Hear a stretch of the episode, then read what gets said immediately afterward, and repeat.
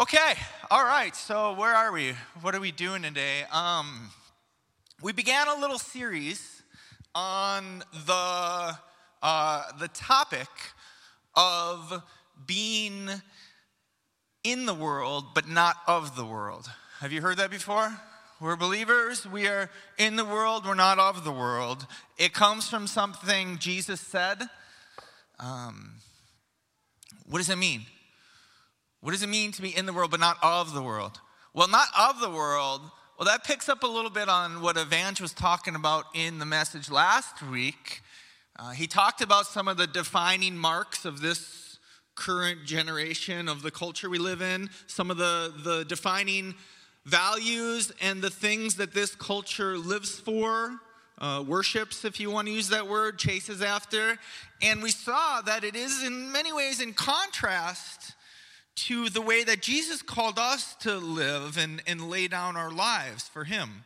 We saw that there is there's a difference between the way that the world lives and, and the way that we're called to live. Uh, Peter, in one of his letters, talked about uh, the corruption of the world. Um, that, that, that's what Jesus meant when he said, We're not of the world, we're not of that. So, what about the, but we're in the world? What do we do if, if we've seen the Bible that the world, the values of the world are in contrast to the call of God? How do we live? And notice, I'm not asking the question, how do we survive in the sense of like, well, we got to keep ourselves safe, right? We got to keep ourselves safe until Jesus comes back or until we die. If that was the only goal, staying safe and surviving, well, then maybe we should just go Amish, right? Maybe we should just separate ourselves from everything, go live in a bunker, um, protect ourselves from the sinful world, and then we'll be fine. But that's not what Jesus meant when he said we are to be in the world. Uh, what did Jesus say? As the Father has sent me, so I am sending you. Here's what I'm getting at He sent us all as missionaries. We're here with a mission. The Christian task is not just to survive, the Christian task is to live as a missionary, as a light. So, this is the question that I want to pose today. We're not to be of the world in the sense of we see that the world is, is corrupted. We see that in, in lots of ways. We're not to be of that, but how do we engage with this world? How do we engage with the world that is broken and corrupt? How do we engage in a way that's going to be fruitful. When Jesus sent us to be not of the world, but in the world, how do we do that? And we're going to look at a, a passage that is really a great passage that gives us an example of, of someone being a missionary. And once more, we're all called to be missionaries. We're a church of missionaries. We're all on mission. If, if we're a Christian, we are by definition on mission. How do we do it? I'm going to pray and then we're going to walk through a passage together and we're going to see this, okay? Father God, this is your word. In myself, I am not uh, qualified, Lord, but in you, I am qualified uh, to preach your truth in a way where people are able to perceive that it's your spirit in me speaking. Let us sit and, and listen and let me speak and let it all be um, you, Lord, and let you be evident. Let your spirit, let your truth be evident. We ask this in your name, Jesus. Amen. Okay, so the passage of scripture we're looking at is Acts chapter 17.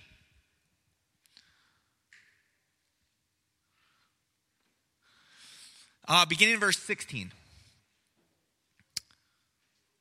While Paul was waiting for them in Athens, he was greatly distressed to see that the city was full of idols.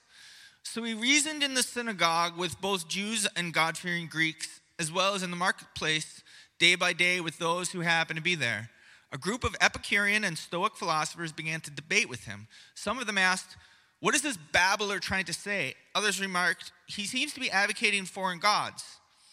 They said this because Paul was preaching the good news about Jesus and the resurrection.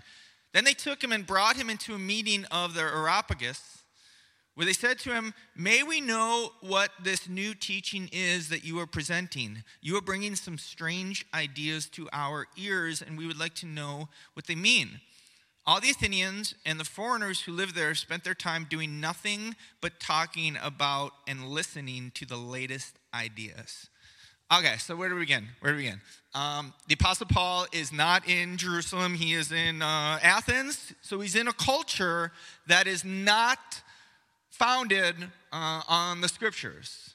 In contrast to, you know, the Jewish culture that, at least in theory, you know, was, was founded in the, in the scriptures. So he, he's a missionary. And he's a missionary sent to a non Christian culture, okay, which we should be able to relate with in that regard. And it starts out where he's walking along, you know, and it says that he, verse 16, he was greatly distressed to see the city was full of idols. And um, commentators have pointed out um, that that term, greatly distressed, uh, the way it's translated, is probably not strong enough. Uh, the, the Greek word is paroxuno, uh, which is where we get the English word. You might know this if you're in the medical world. Um, paroxysm. I probably didn't pronounce that right. Paroxysm. Uh, which is like a sudden, violent, like uncontrollable, like body movement or like a fit of emotion. So, in other words, the Apostle Paul sees the idols of the city and he's on the verge of losing it, okay? He's, he's, the, the ESV, I think, says he was provoked. All right. The NIV says greatly distressed. He's, he's very disturbed about the things, the idols, the things that the people live for and worship. And which, which, which begs a small question. I mean, is that good? Is that right? Is it, is it good and right for Christians to be really disturbed by the ways that the culture lives? Uh, yeah. Yeah. I mean, part of loving what is good is, is not loving and, and even despising what isn't. I mean, you see this in, uh, you got the, the prophet Elijah. He was, he, was, he was losing it one day. He was on a verge of just like giving up. And the Lord found him. What are you doing, Elijah? And he's like, I've been jealous for the Lord, but the people serve idols. Or, or, you know, you jump to the, the New Testament, and, and we talked about this recently. We got that Old Testament fellow Lot, and that guy was profoundly had issues. Okay, Lot, you read it, and you're like, this guy has issues. He has major, major issues. His priorities, priorities were all messed up. And you're really surprised when you read in the New Testament that he's called a righteous man. But it tells you why he was righteous. One of the things about him is his heart was grieved about the way the world lived around him. Okay? It's a mark, it's a mark of God working in you. You're, you're grieved, you're greatly distressed about the way the world lives in contrast to the ways of God. Now, don't get me wrong, okay? Now, don't get me wrong. I am not saying that we're greatly disturbed and sickened uh, and, and, it, and it comes out in like hatred of people. Um, just the opposite. Uh, the Apostle Paul is not going to just despise these people and come out, you know, um, unloading hatred. As we were talking about this passage, you know, someone on our, our preaching team said, you know, this passage is really a conversation of love. And that's exactly it. We're, we're going to see that, okay? This doesn't manifest itself in hatred. He's disturbed, but he goes running right into it with a heart of love. Uh, this is the same guy that says the love of Christ compels us. But nevertheless, he's, he's disturbed for sure. Um, and he runs into these, uh, um, he runs into these, these Greek philosophers, the Epicureans and the Stoics. And uh, there was a time in my life where I got a philosophy degree some years ago, and I'm tempted to go into detail about what the Epicureans and the Stoics believed. It's, it's interesting. Um, perhaps it'll come up in the Q&A I'm going to leave that alone for now. But what's interesting to me is that no matter where you go, it seems like you have the people splitting into two groups. Just, I mean, the, the, the Epicureans and the Stoics debated with one another in, uh, in Athens, just like the Sadducees and the Pharisees debated with one another in Jerusalem, just like the Democrats and the Republicans debate with one another where I come from in the US. And you probably can see it seems like wherever you go, the people are breaking into two sides. But what's interesting that's happening here, and it also happened in Jerusalem, is these two sides that debate each other are teaming up to debate with Paul. Just like the Sadducees and the Pharisees, they teamed up to debate with Jesus. Where, where you got the world and it splits into two parts. And something that actually grieves me is a lot of times Christians just jump right into one side as if that's our identity, okay? Um, when the, the, world splits into two parts, uh, there, there might be things on this side that I agree with, and, and the things on this side I maybe I also agree with or disagree with, but we're not, we're not of that, okay? Um, it's a longer conversation for a longer time, and I spoke on that a few weeks ago. Maybe, maybe you remember it. So I'm going to leave that alone, okay? Other than to say, the Apostle Paul is here and he, he's talking with these philosophers, and it says these philosophers, all they would do is sit around and talk about the newest idea. That's what it says in verse 21. That's all they did, was sit around and talk about the newest idea. And I, I remember actually when I was a philosophy major getting bored with it all. There's a point where it just seems like all these lofty ideas, it just seems like I'm getting to the point where I just feel like I've heard it all and it's, it's all just mushing together into, I don't know. Um, it's just all the same. I mean, the, the, the, the, the, verse holds true. There's nothing new under the sun, right?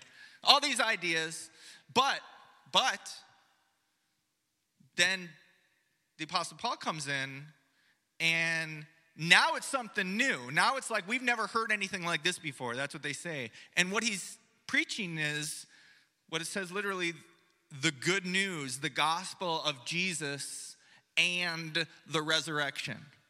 Very much connected. Easter is coming up, so it's good to have this in our mind. Something very central to our message that I think is actually underplayed is the truth of the resurrection, the resurrection of the body. It's a big part of our message. All who are in the dust, all who are in the ground will be resurrected, as Jesus said some for the resurrection of the just and the resurrection of the unjust, but there we will return to flesh. That's a very that's a very strange idea to many of the philosophers, and, and Paul is saying this is central. The good news of Jesus. Trust in him. Um, the good news. I'll come back to that, I'm sure. Um, but there's a problem. Paul has a problem, and it is the missionary problem, okay? he has a problem. The people say, okay, this is uh, verse 18. Um, it says, he seems to be advocating foreign gods. That's his problem. Okay? Let me explain. That is the missionary problem. That is our problem. We have this Savior that we believe in, this God whom we trust in. But to the world, to those who are outside the faith, they, they, they have this idea well, well, that works for people like you, okay? That's a religion for people like you. It's not a religion for people like me. That's a, a foreign God, okay? Do you understand? This is the great thing that separates so much uh, of us from the message. I remember very clearly growing up not in a Christian family. I had this concept of who Christians were, and they were very different than me, okay? That type of religion is for people who think that way. It's not for people like me. That's what's going on. That's what the Apostle Paul has to overcome, and that's what we have to overcome. And that's gonna come out. You're gonna see in, in Paul's words, that's what he's trying to address. He's trying to help the people see this isn't a foreign God.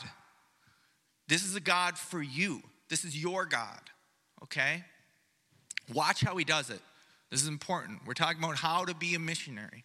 Watch what he does, okay? Verse 22 Paul then stood up in the meeting of the Areopagus and said, People of Athens, I see that in every way you are very religious. For as I walked around and looked carefully at your objects of worship, I even found an altar with this inscription to an unknown God. So you are ignorant of the very thing you worship.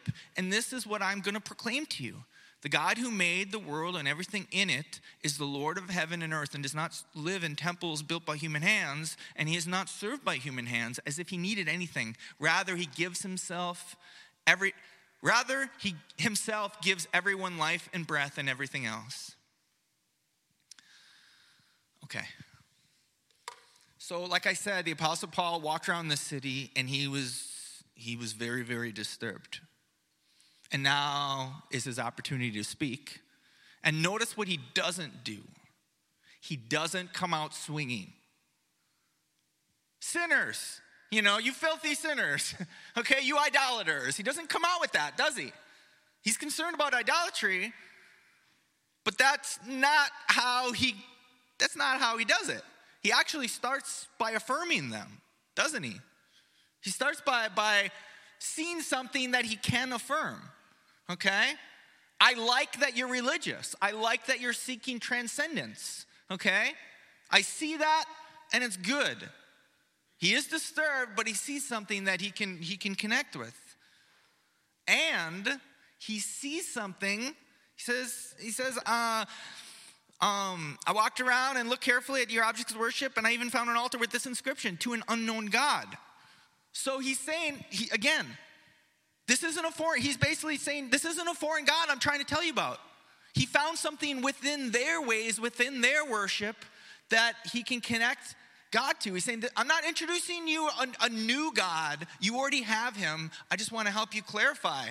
Something else, he's affirming the fact that, like, hey, you guys recognize that you might have missed something.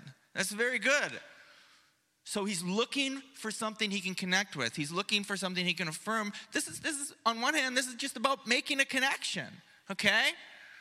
He, we like people who like us, right? I mean, that's not complicated, all right? Treat people rude, they're not gonna listen to you, all right? Hey, I like your shirt. Oh, okay, yeah, you're cool. What else do you have to say? You know, I mean, that's all, it's not complicated. So he's nice, okay? So he's nice. He's, he's affirming them. He sees something he can affirm. That's a good, that's a good way to be a Christian, right? Um, but there's something else that perhaps is more important. He tells them, He's like, I was walking around and looking carefully at your objects of worship. What's that? What's that? He's like, I was walking around I was looking carefully. I was paying attention. Um, so I, it, it's great. The Lord's given me a relationship uh, with one of my neighbors, and uh, we've been hanging out lately. And um, he comes from a, a, village outside of Montreal in Quebec. And, uh, you know, here in the West Island, you can go everywhere and speak English, and it seems like that's, it's easy to forget that you're living in Quebec, you know, but that's less so outside of the West Island.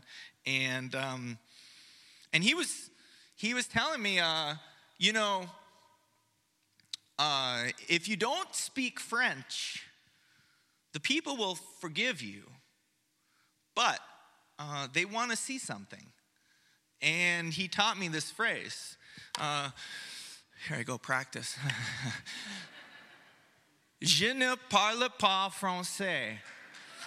Mais, mais, mais, mais, je veux apprend parle français.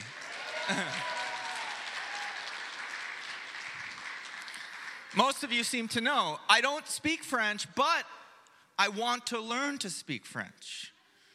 You know, you say that, you say that, and the people say, oh, okay, so you actually care, okay? So you actually care about listening to us and, and learning what we're about rather than just, you know, walking around in your way of thinking. Once more, you're trying to bridge this gap. They think it's a foreign God, you see? He's trying to come to their side and show them that he cares. Imagine if I was to go to one of these villages as a missionary and they can they can understand English largely, okay? What if I just went around preaching the gospel in English, not even acknowledging that they're French speakers? They would understand what I'm saying, but they're not going to lean in and listen, right? So the Apostle Paul is saying, I've been looking carefully at your ways. All right? It's, it's, it's about building that connection, right? It's about building that connection and, and helping them see that this is a God for all peoples. Okay? It's not just a God for people like me.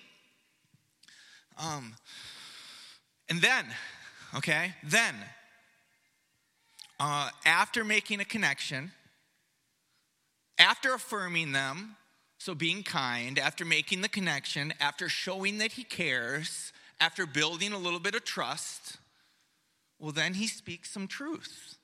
Okay? Then he speaks some truth.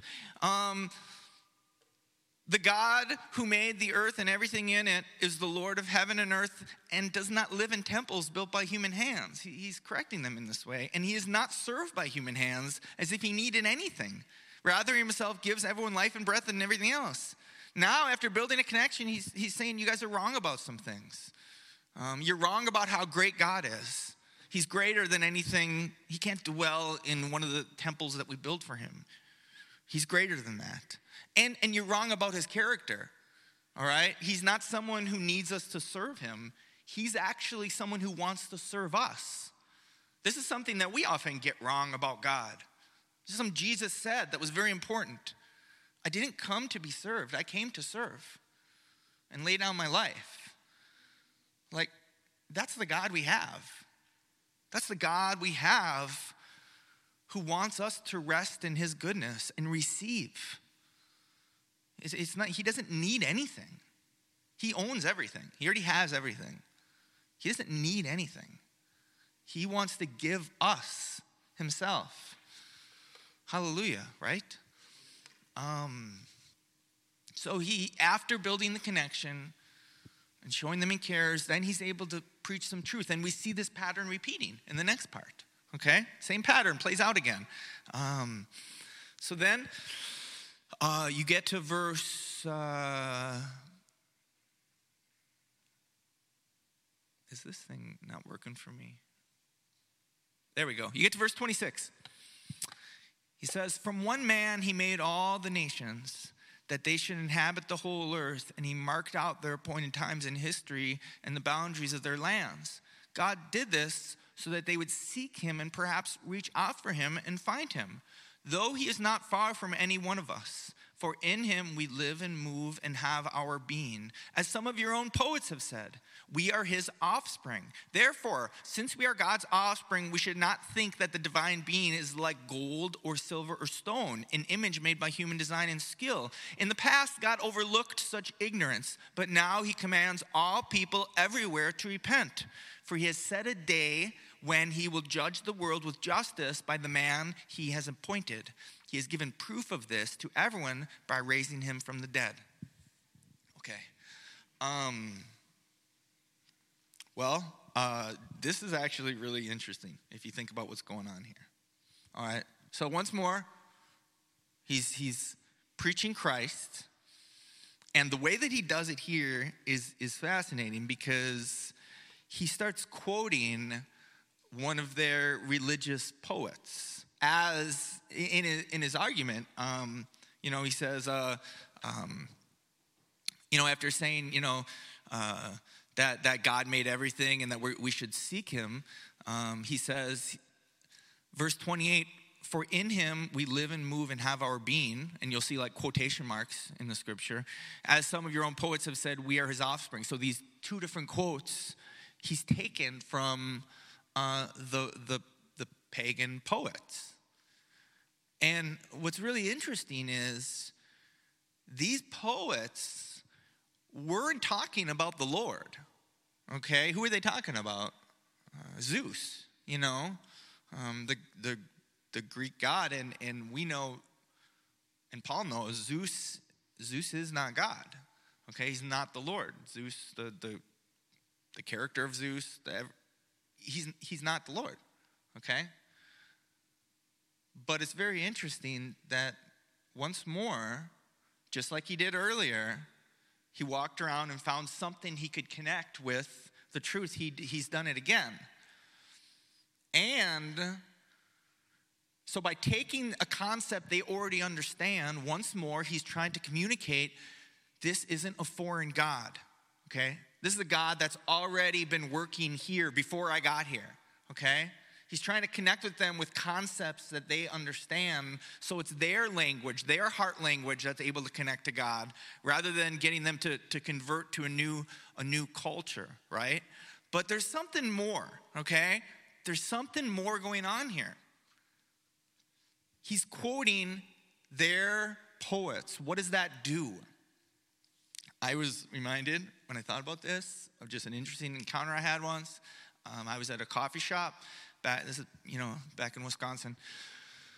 And um, a young woman I recognized, I saw her, and, uh, you know, I remembered that I knew her parents. I used to go to church with her parents, and she was home from college, and, you know, so we got to talking and, you know, asking, you know, how life was and, and this and that. And, you know, I tell her I'm a, a pastor um, now, and uh, so naturally, you know, our conversation was like, so, you know, how your parents doing? And, and so where are you at? Do you, are you part of the same church they are? Just kind of like a non-threatening way to just ask, you know, how she's doing spiritually and such. And she gave a very interesting response when I asked, like, you know, like, are, are you part of the same church? She said, well, I don't know if that's not really for me. She said, I, I'm kind of like, I really like the Grateful Dead. it's, that was what she said. Like, I, I, do, you, do you go to church? Well, I like the Grateful Dead. um, if you don't know, the Grateful Dead is like a um, uh, kind of like a, a, psychedelic, you know, southern rock jam band from the '60s. Had a cult following, and um, she's like, "Yeah, I like, I like the Grateful Dead." And that seems like a weird answer, but I understood what she meant. What she was saying is, that's a foreign God. It's not for people like me, okay? That type of God is for, you know, your conservative Christians who don't listen to music like the Grateful Dead. I like the Grateful Dead. How can this God be for me? That's what she was essentially saying to me. And, well, she caught the wrong pastor for that conversation, okay? Because I looked at her, I'm like, what's your favorite album, okay? because uh, American Beauty is one of the greatest masterpieces you know ever made, and I can quote you know the entire album word for word pretty much. Um, so I'd love to talk about the Grateful Dead, um, and uh, you know by doing that, obviously that made her pause, and it's like okay, wh- what? Okay, you like the Grateful Dead? okay, this, maybe this type of religion, maybe it's broader than I thought. Okay, maybe it's not just for those type of people. Maybe it's not just the foreign gods. And, and, and someone here is thinking, did Pastor Charlie just advocate the Grateful Dead? Isn't that like godless secular music that we. Well, you know what? okay? You know what?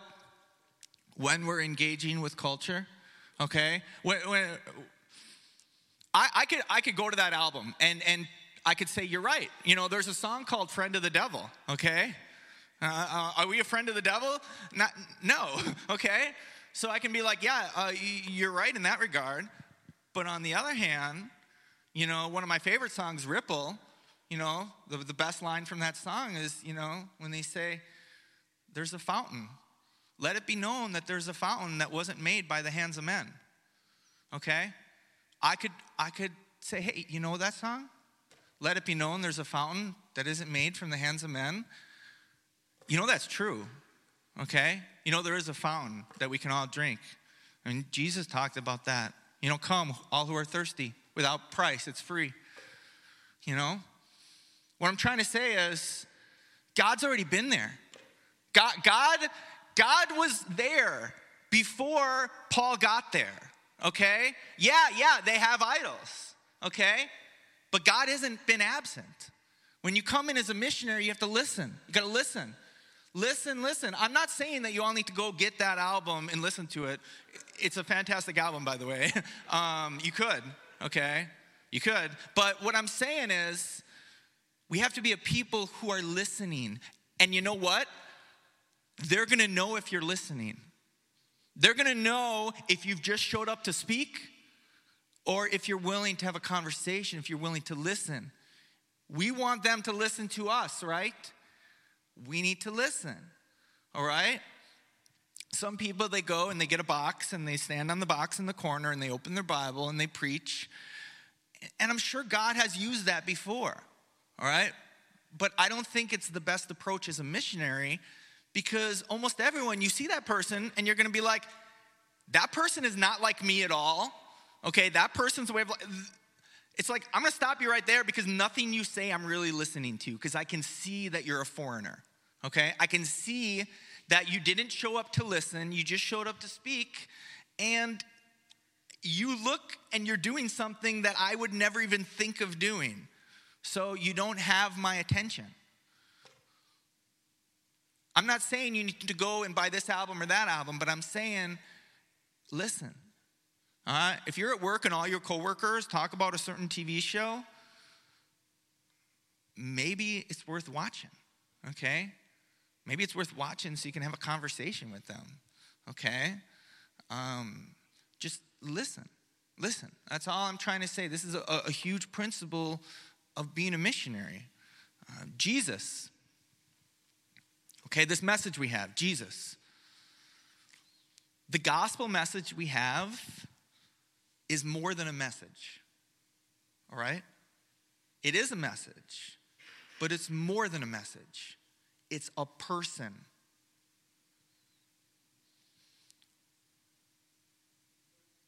Let me explain. Jesus came. He, God could have just given the message in the sky, right? But Jesus came. He lived among us, He walked with us. And so when they listened to His words and they got to know His character, the two together, the character, the love, and the words combined. The, the gospel message is Jesus, the person and his truth. And so to be a missionary, it's not only about a message, it's about a person. It's about us being and showing the love of God in the way that, that Jesus did. Jesus left a very comfortable place, okay, heaven, and he came. He, he did cross cultural missionary work in this way. And he came and he lived among us. And he, and he, and he walked in our footsteps and he, and he lived in our ways, you know? Um, to be a miss, to be a missionary. Uh, this is a big thing. Is is once more having a heart and a posture that's listening. And if we're sensitive to what the Holy Spirit is doing, you know, He puts us in these situations where you know someone says to you, "I can't be a Christian because I listen to the Grateful Dead," and it's like, you know, I know more about the Grateful Dead than you, you know, young lady.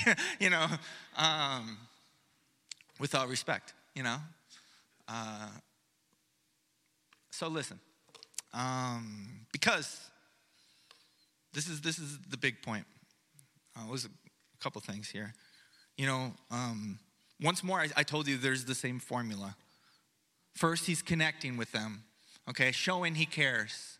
You know, Quote, quoting their prophets, showing he, cares. First, he's listening, and then after building trust, then he's able to communicate some some piercing truth, you know?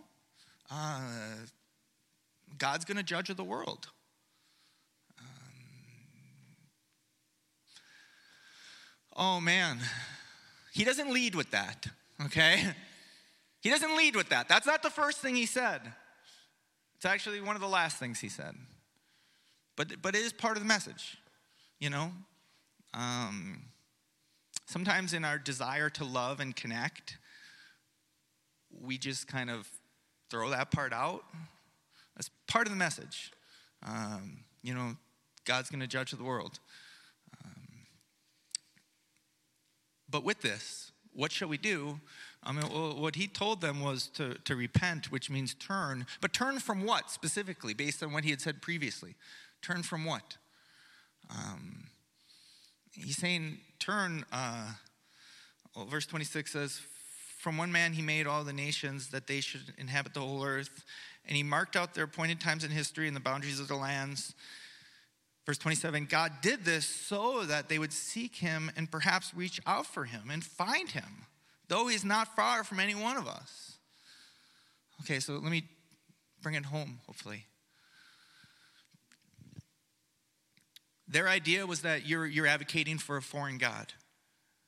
And the big thing that Paul's been trying to communicate is no, he's been very close to you. Okay, he's near to every one of us. He's been here, he was here before I got here. He's here in your life. He is close. He is not far from any one of us. This is what you need to repent from. This is what you need to turn from. Um, stop pushing him away and acknowledge him. He's right here. He's right here. Seek him. That's what he's been doing all this. He wants us to seek him. It's not complicated at all. He's right here. He's very close. You know, I had a conversation with someone really recently, and it's like evidence for God. You know, like, does he exist? And I didn't go into like apologetics, like all of the logical arguments for the truth of God, though those arguments have their place. Um, a lot of times that's not what, what people need to hear. I said, and I say this often if you look for him, you'll find him, okay? It's actually very, very uncomplicated. He's very close by. I promise you, look for him and you will find how true and real he is. He's very, very close. As Jesus said, I stand at the door and knock. Like it's as simple as letting me in. Jesus, come into your, to my life. If you're real, Jesus, if you're real, come into my life. That's the first prayer I've ever prayed. Jesus, if you're real, come into my life. It's so remarkably simple. Our God is real. Our God is alive. Our God is close by. He's just saying, turn from, from, from keeping the door closed. He's so close. He is going to judge the world someday. Be, be, be mindful of that. But right now, he's so good, you can have him. Open the door. Seek him. You'll find him. I, I promise you, if you seek him, you will find him. And Jesus said the same thing all who seek find. No one looks for him and doesn't find him, okay? The, the problem with mankind is we don't want to look for him, okay? That, that's, that's the nature of sin is we don't want to look. But if we look, we'll find him. Um, well, it ends with this. When they heard about the resurrection of the dead, some of them sneered, but others said, We want to hear you again on the subject. At that, Paul left the council. Some of the people became followers of Paul and believed. Among them was Dion, Dionysius, a member of the Areopagus, also a woman named Damaris, and a number of others. So um, you got some people who are sneering. Um, even our most loving and our best missionary efforts um, are still going to be rejected sometimes okay? That's not a fault on Paul screwing up, it's, it's reality. Um, other people said, You've began a conversation we want to keep having, okay? And then others fully came to, to salvation. Okay. Um,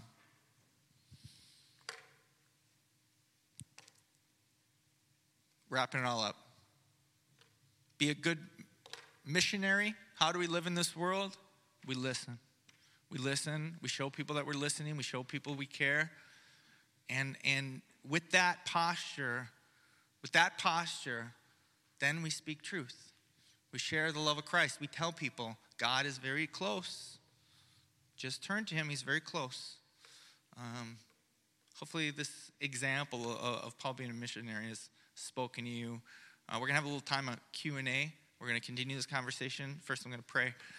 Father God, I pray that the, uh, this would just sink in and stir our hearts um, to do just what we see the Apostle Paul do here engage with the world um, in, a, in a conversation of love where people can see um, that we care, that we, we do care because you're living in us, Lord. Um, give us that heart of love. Help us communicate it. Help us have the right posture and, and the right words when it's time to speak. Uh, give us ears when it's time to listen and, and words when it's time to speak. And, and Holy Spirit, live in us because apart from you, we can't do this task. Um, so just guide us in your name, Jesus. Amen.